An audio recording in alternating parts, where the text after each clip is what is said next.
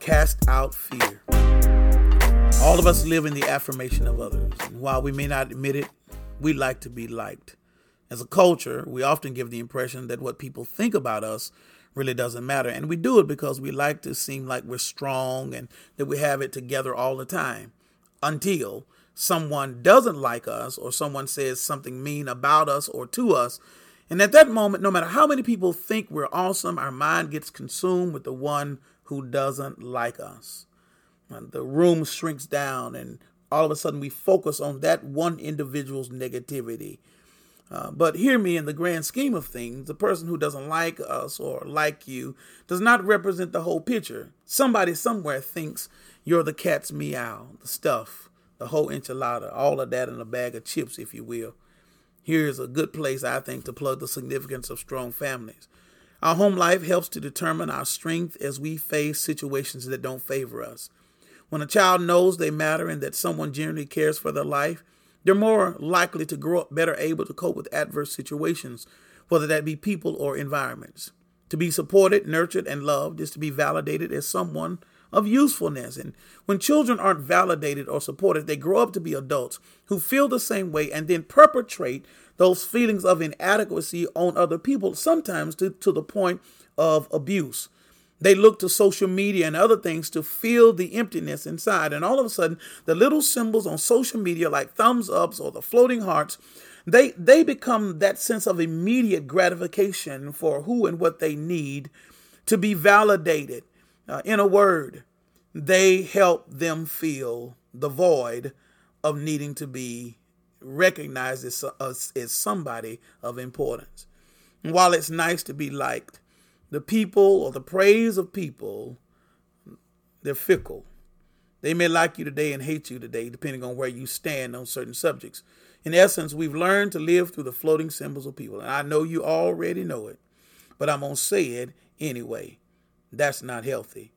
Live your life through someone or something who is more consistent and permanent than that. I would ask that you would live your life through the love of God, the one that created you. His love is not fleeting, fickle, flighty, frivolous, or frail. Now try saying that 5 times without stuttering. It's a mouthful, I know, but it's true nonetheless.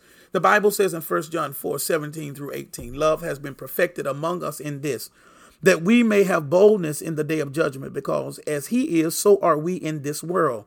There is no fear in love, but perfect love casts out fear, because fear involves torment. But he who fears has not been made perfect in love. What we are in Christ Jesus is because love suffered the rigors of the cross and came out victorious. Through his victory, we have the audacity to claim life more abundantly and live in that love. His love was not passive, but active. It makes us bold, courageous, and even confident, not because we deserve it or because we are such a much, but because God loved us that much. We don't live out of our flesh, which is subject to the failings of this world. As believers, we live out of what Christ did for us on the cross.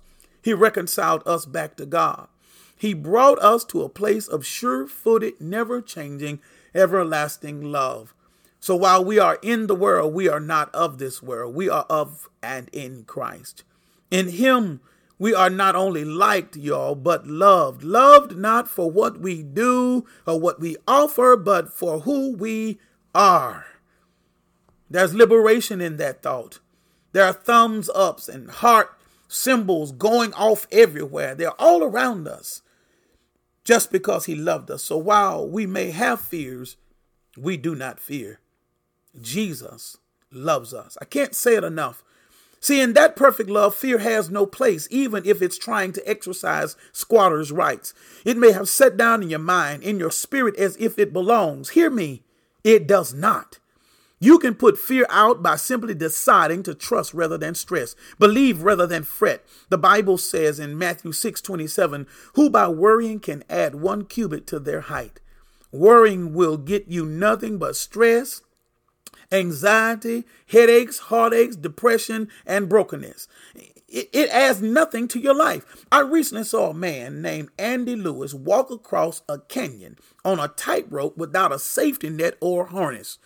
He had put fear out of his mind by deciding to trust in his ability. Now, while I think that's absolutely crazy, it wasn't for him. For him, it amplified life. Andy Lewis decided to trust his ability to walk across a windy canyon and not fall to his death. He put fear in its place because death no longer mattered. For him, living mattered more. When Jesus saved us, according to Hebrews 2:14-15, he destroyed the power of Satan to cause us to fear because of death. You see, our anxiety of not having what we need or leaving this world behind is what makes us fearful. The unknown, that which we do not understand or know, it causes us to doubt and therefore torments our life. In that moment, we stop living and start dying. Perfect love casts out fear because it has taken away the power of death. I hear Paul saying in 1 Corinthians 5:15-54, death is swallowed up in victory.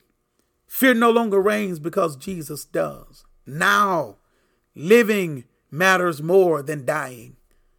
I don't know about you, but I thank God for Jesus and his perfect love. Now, how's that for a pep talk? I'm Dr. Alvin Summers, pastor of East Campus of the First Baptist Church of Indian Trail, Marshville, North Carolina, and you've been listening to Soul Food.